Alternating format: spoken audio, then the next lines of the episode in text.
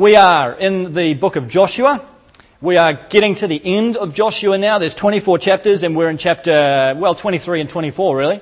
We're going to be in chapter 23 and 24 this week and next week, finishing up the series. Uh, as you turn there to Joshua 23 and 24, let me start this way. I'm going to read you the words, some words, from a famous final speech.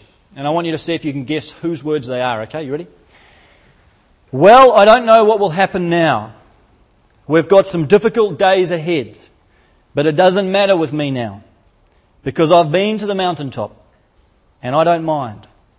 Like anybody, I would like to live a long life. Longevity has its place, but I'm not concerned about that now. I just want to do God's will. And He's allowed me to go up to the mountain and I've looked over and I've seen the promised land. I may not get there with you, but I want you to know tonight that we as a people will get to the promised land. And I'm happy tonight. I'm not worried about anything. I'm not fearing any man. Mine eyes have seen the glory of the coming of the Lord. Any guesses? Oh, you guys are good. Ah, I thought at least someone would say Moses. No, you're all too smart for that. Martin Luther King, 3rd of April 1968, the day before he was assassinated.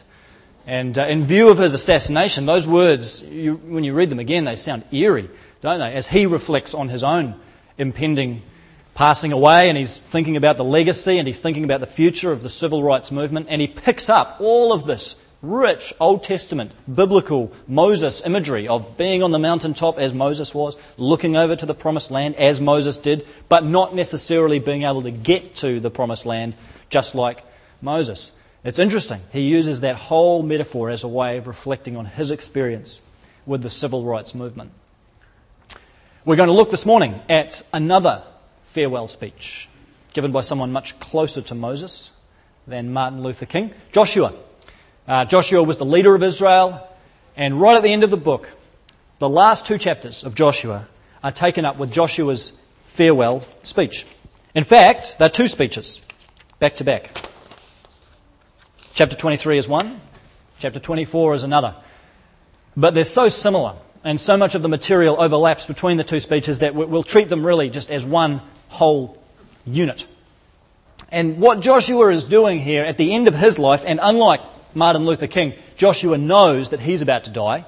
He knows that he is very old and about to pass away. And so he assembles all of Israel together, especially the leaders and the representatives of the various tribes of Israel, and he gives them these great parting words. And, and, and these chapters, you've never seen Joshua more fiery than he is in these chapters. I mean, you, you could sort of assume that he might be a candidate just to drift into retirement. He's done the hard yards. He's fought the campaign. He's led Israel seven years of, of gruesome conflict and now he's just is ready to roll over and leave it to someone else. But here he is. He's fired up. And you can read these words. We won't read all of 23 and 24 today, but if you read them in your own time, you'll see this is a man with passion.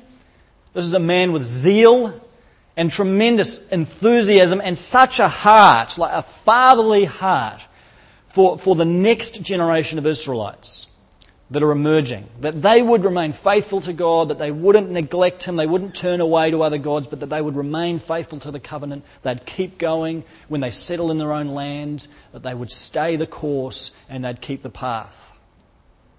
And it's interesting as he gives this speech, his, so much of his strategy, so much of his approach is not to bang them over the head with rules and regulations and tell them you've got to do this, you've got to do this. What he does is he goes back and he tells them the story.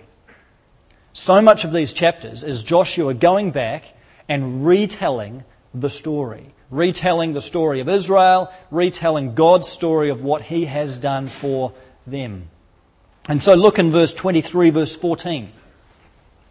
This, I think, is a summation of the whole book of Joshua. Verse 14. If I was going to preach this book again, I think I'd start here rather than chapter 1. Chapter 23, verse 14. Joshua says, Now I am about to go the way of all the earth. You know with all your heart and soul that not one of all the good promises the Lord your God gave you has failed. Every promise has been fulfilled. Not one has failed. You see what Joshua is doing is he's giving the Israelites a way of understanding the story. And he's saying to them, this story is not about us. The plot line of the book of Joshua is not Israel conquers the land and drives out the Canaanites. The plot line is God fulfills his promise to Israel by giving them the land. Do you see the difference? One is an egocentric way of looking at this book. It's people doing things maybe for God. The other is a theocentric way of looking at it. God is the main character.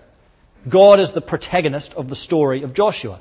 He is the one who is orchestrating events, and the story of Joshua is the story of God making good on the promise he made to Abraham 500 years ago to give Abraham's offspring a piece of land on the edge of the Mediterranean. It's as simple as that. Joshua is the fulfillment. It's a book of fulfillment. Promises finally coming to fruition. And Joshua says, you've got to understand the story is not about you. And the story, he says, is not about me either.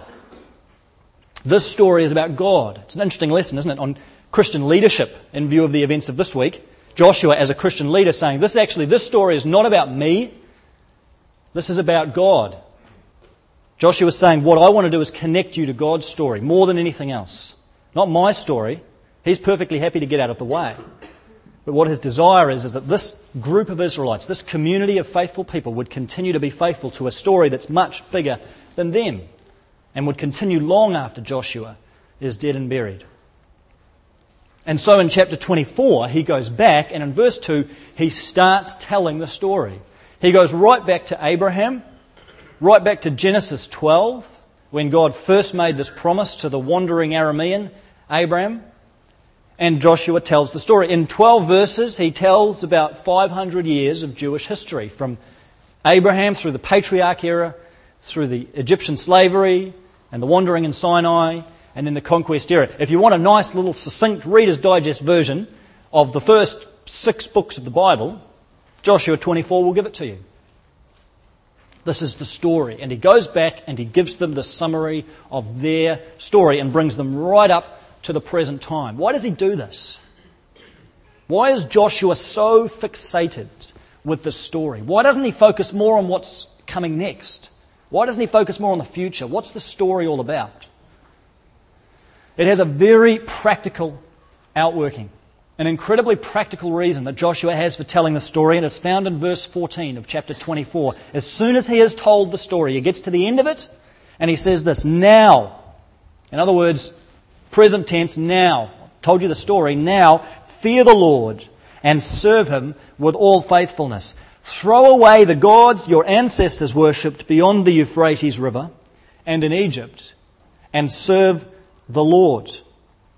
See, Joshua knows that this story, this story of God, the story of Yahweh and his work with Israel, it's not the only story swirling around the air.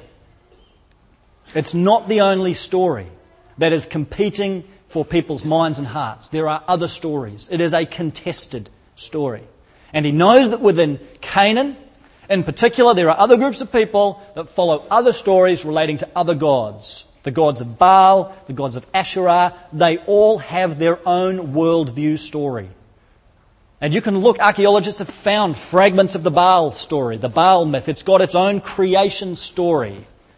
It's got its own story of what the gods are doing on earth now. It's got its own way of helping people think about life in the present. It's got its own way of pointing to the future so that we can take the next step in our life. It's, it, it, it is a worldview story, the story of the Baals. It's a story that encourages the worship ultimately of nature and seasons. And the Asherahs had their own story. It's a story ultimately that encourages the worship of sex and prostitution. But there were all of these stories swirling around. And Joshua knew that the story we tell ourselves shapes the way that we live. That every person and every community ultimately adopts a story. It's the same today. Even if we're not living out the story of God's faithfulness, we are living out some story. We are living out some narrative. We're involved in some worldview, some narrative that is shaping our life in the present. I was listening the other day to, um, I think it was that program, Good Morning. That's a TV1 program, hey? Good morning. And this was while I was on leave, by the way. I don't watch that every morning. You'll be pleased to know. I do some work occasionally. But I was watching this, and they had a panel of guys on, and they were talking about religion. And one of them went on a massive rant about how religion is, is just this controlling force in your life. And he made a comment which I thought was insightful. He said, I just can't imagine being religious because I can't imagine a belief system having that much control on your life. It was interesting to hear him say that. Because it shows you the way that he, and I think this would be true of many people, the way that he thought about what religion was. He sees religion, like Christianity, as a, as a worldview, as a story, that if you buy into it, it makes these demands on your life and it controls you and it governs you and it influences you. But if you don't, then somehow you're outside of any story and somehow you're free and you're not controlled by any story over here. And, and, and I felt like screaming through the television, you've got your own story. You're living out a story right now. In fact, I would say in the broader sense of the word, he's just as religious as the other person. His religion is secular humanism and he's an ardent worshipper. He's an ardent member of this religion of secular Darwinian humanism. And he's faithfully living that out as faithful as the most faithful Christian is living out their story. Every one of us has a story. We are all shaped by a way of thinking.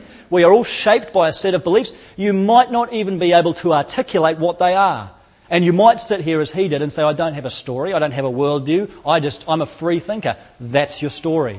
And I guarantee you that as you peel back the layers and start challenging your beliefs and assumptions, there is a narrative that's controlling your life.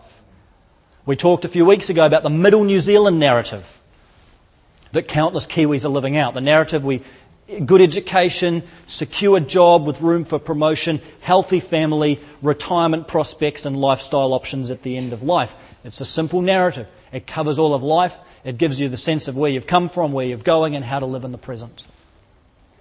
There's a narrative of just secular humanism that we are the highest beings in the universe what we can see and touch and feel and taste is all there is, and therefore we determine our own reality, our own truth, and our own value in life. And it leads to existentialism, just living in the moment, just living in the present with no real concern for what's coming. It leads to hedonism, where personal pleasure is the highest good. All that matters is my pleasure and my happiness. A lot of people living that way, not because it's a vacuum, but because they are absorbed into a narrative. You could be living out the story of victimization. Someone's done something to you, someone's wounded you, someone's hurt you, and now that is the defining thing in your life. Now that's what defi- that's your identity, this wound you've incurred, and you carry it with you, and that's who you are.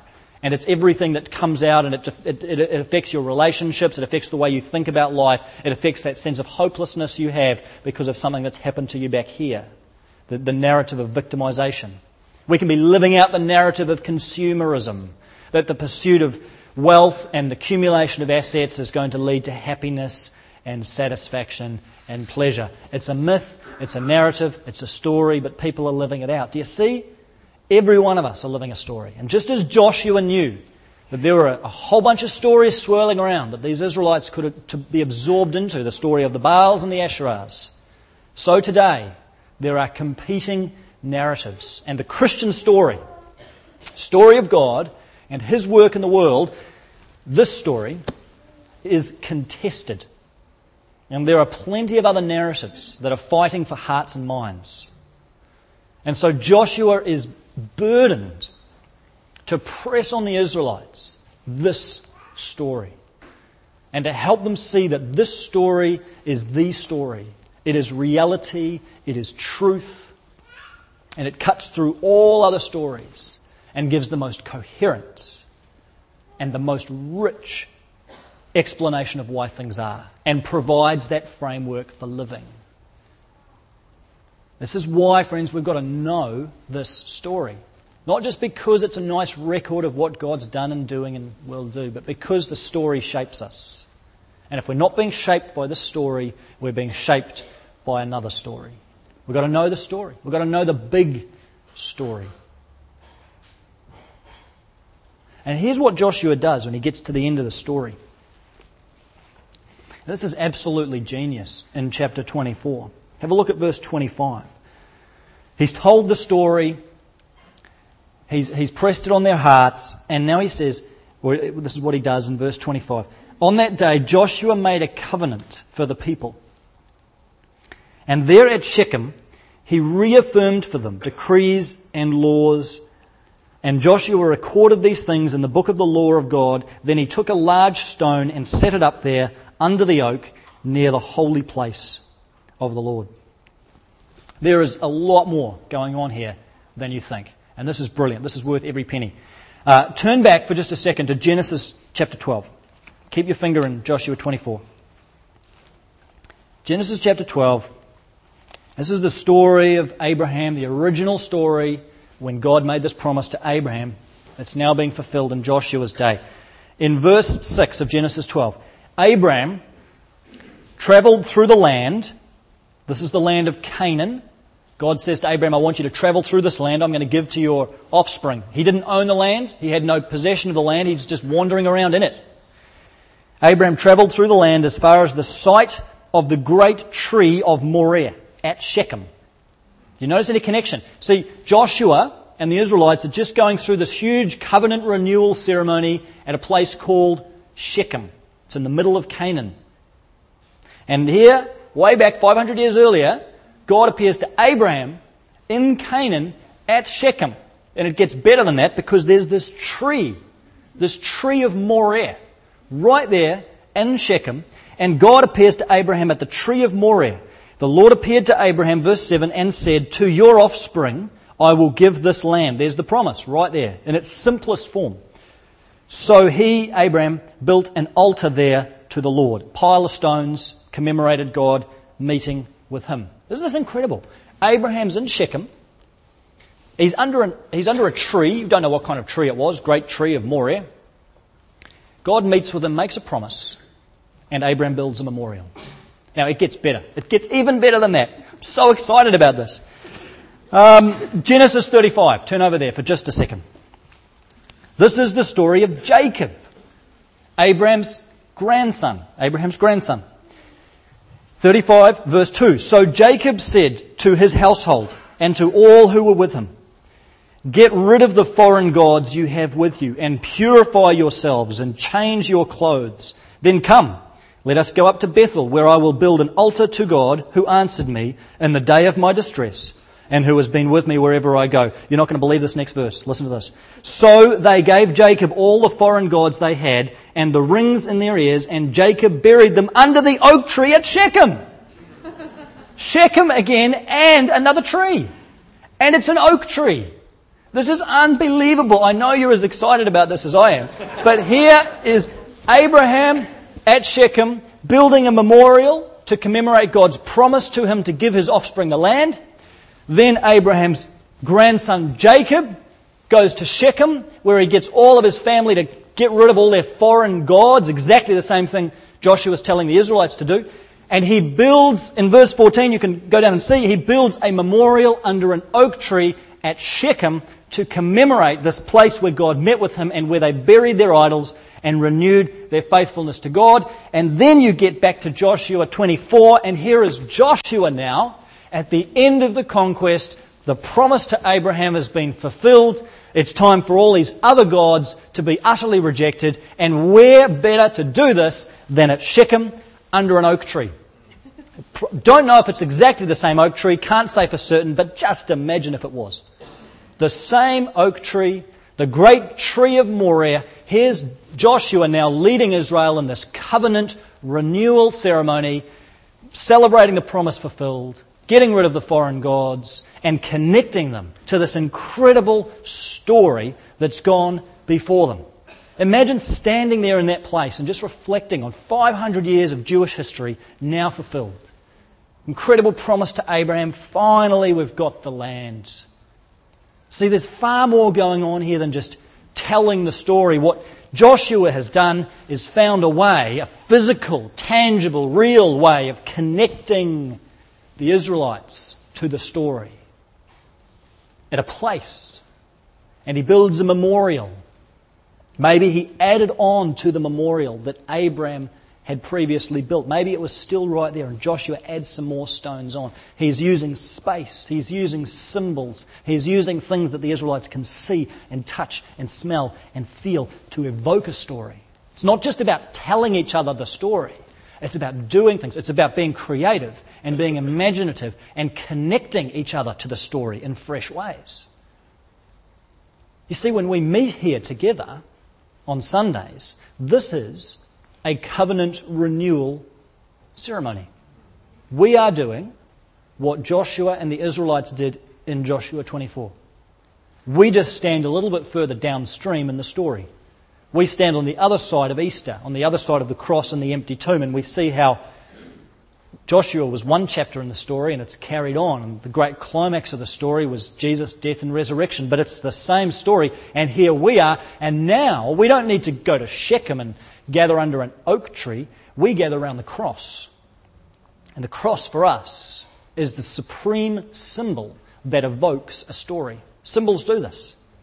They're loaded with meaning. And we gather around, not a tree, well, a type of tree, we gather, around the cross.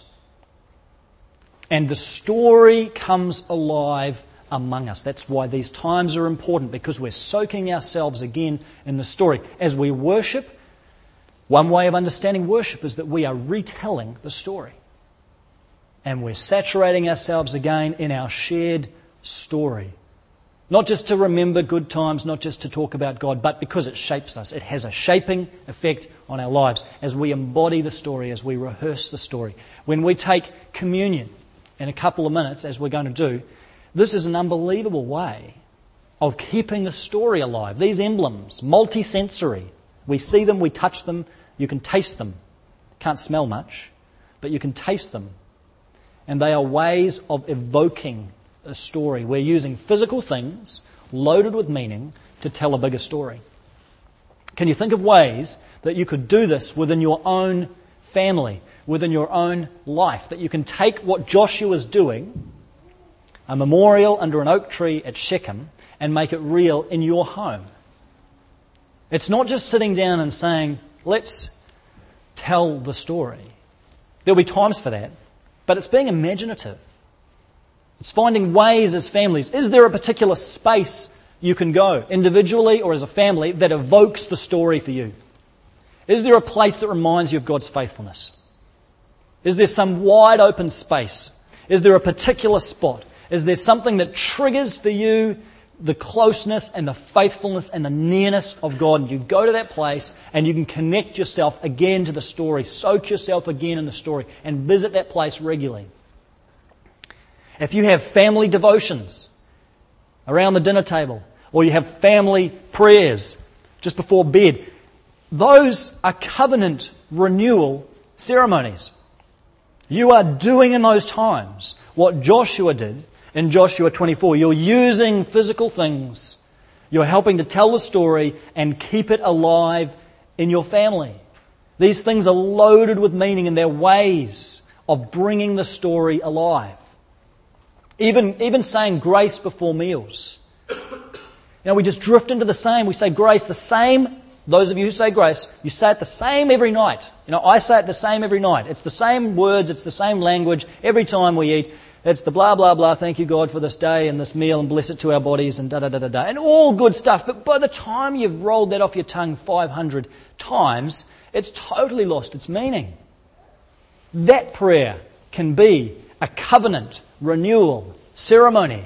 That prayer can take something verbal and use it to bring the story alive. Why not this week make it a different grace every night? Just try it for one week. Just prevent yourself and forbid yourself from just using the same language every night.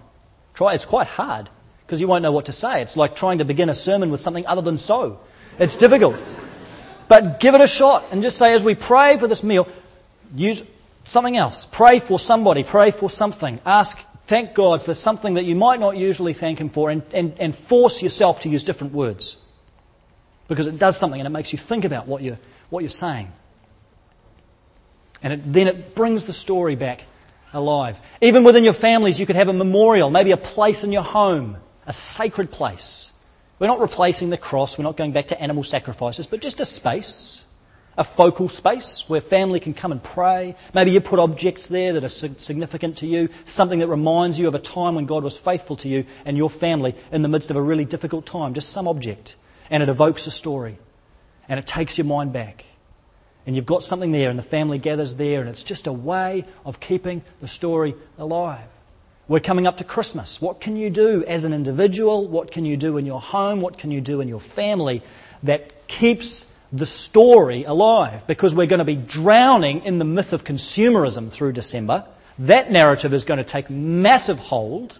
So how can we swim upstream and within our families and within our own lives Find ways. Maybe it's, the, maybe it's a simple Advent calendar.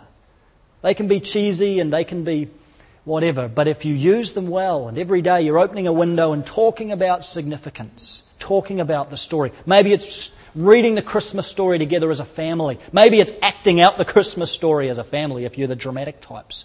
But find ways to keep the story alive. Be imaginative. Joshua was. Be creative. Find ways. How can we connect ourselves to this incredible drama of God's that is going on all around us? How can we use our senses to do this? Let me read you a couple of final verses.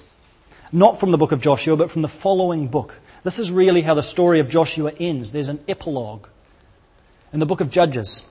Joshua 23 and 24 end on this really triumphant note. Great covenant renewal ceremony.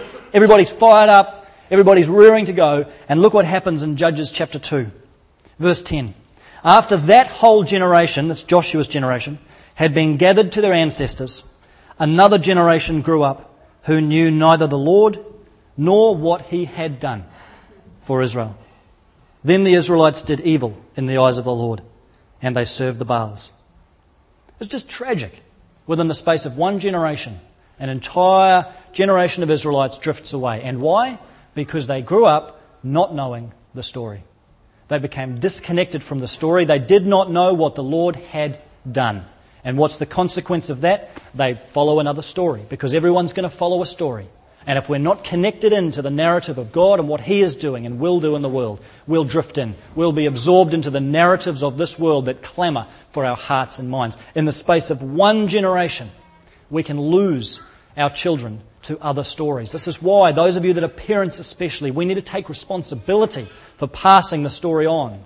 It's not the responsibility of kids ministry. They've got your children for an hour on Sundays, but you can't leave it to them. Compared to the time that you have with your children, that's, that's minuscule. We'll do what we can. We'll nurture, we'll nourish, but parents, we need to step up and take responsibility for passing the story on giving the story, one generation speaking the mighty works of God to another. We've got to be intentional about it. You can't drift. You can't just, oh, well, whatever happens, happens. Find ways. Think about it now. Get those traditions in, in, your family. Get those ways of having covenant renewal ceremonies bedded down now in your family so that you soak your children in this story. Of course, they've got to make their own decision one day. Of course, you can't choose for them, but we can help shape them in this story to make it as easy as possible for them to choose rightly when they come of age and are able to do that. It's our responsibility. And as we do these things, we keep the story alive. And we tell it, and we live it, and we pass it on. Let me finish this morning with the words of Ivan Illich, former Austrian priest. He says this Neither revolution nor reformation can ultimately change a society. Rather, you must tell a new, powerful tale. One so pervasive that it sweeps away the old myths and becomes the preferred story. One so inclusive that it gathers all the bits of our past and present into a coherent whole. One that even shines some light into the future so that we can take the next step. If you want to change a society, then you have to tell an alternative story. And we have that story, friends. We have it. And it centers around the death and resurrection of Jesus. We need to know it. We need to tell it. We need to find ways of connecting ourselves to it in creative and imaginative ways. And we need to take responsibility for passing it on to the next generation. God, give us the strength to do that, we pray. Help these not just to be words, but help us to have the courage to put this into practice. Bring the ideas to our minds that we need. Give us creativity, Lord. Give us imagination just as Joshua had to keep this story burning in our hearts, burning in our homes, burning among our children. Father, we want to live this story out We want this story to so sink into our bones that it just shapes us and it just spills over into our lives. God, we know that you have not called us just to do better and try harder and behave ourselves. You've called us to soak ourselves in the wonderful story, the wonderful story of your rescue plan for planet Earth that rises to its incredible crescendo in the dying and rising of Christ. So bring that story back to our minds and give us the strength to live in that story from this day on, we pray. In Jesus' name, amen.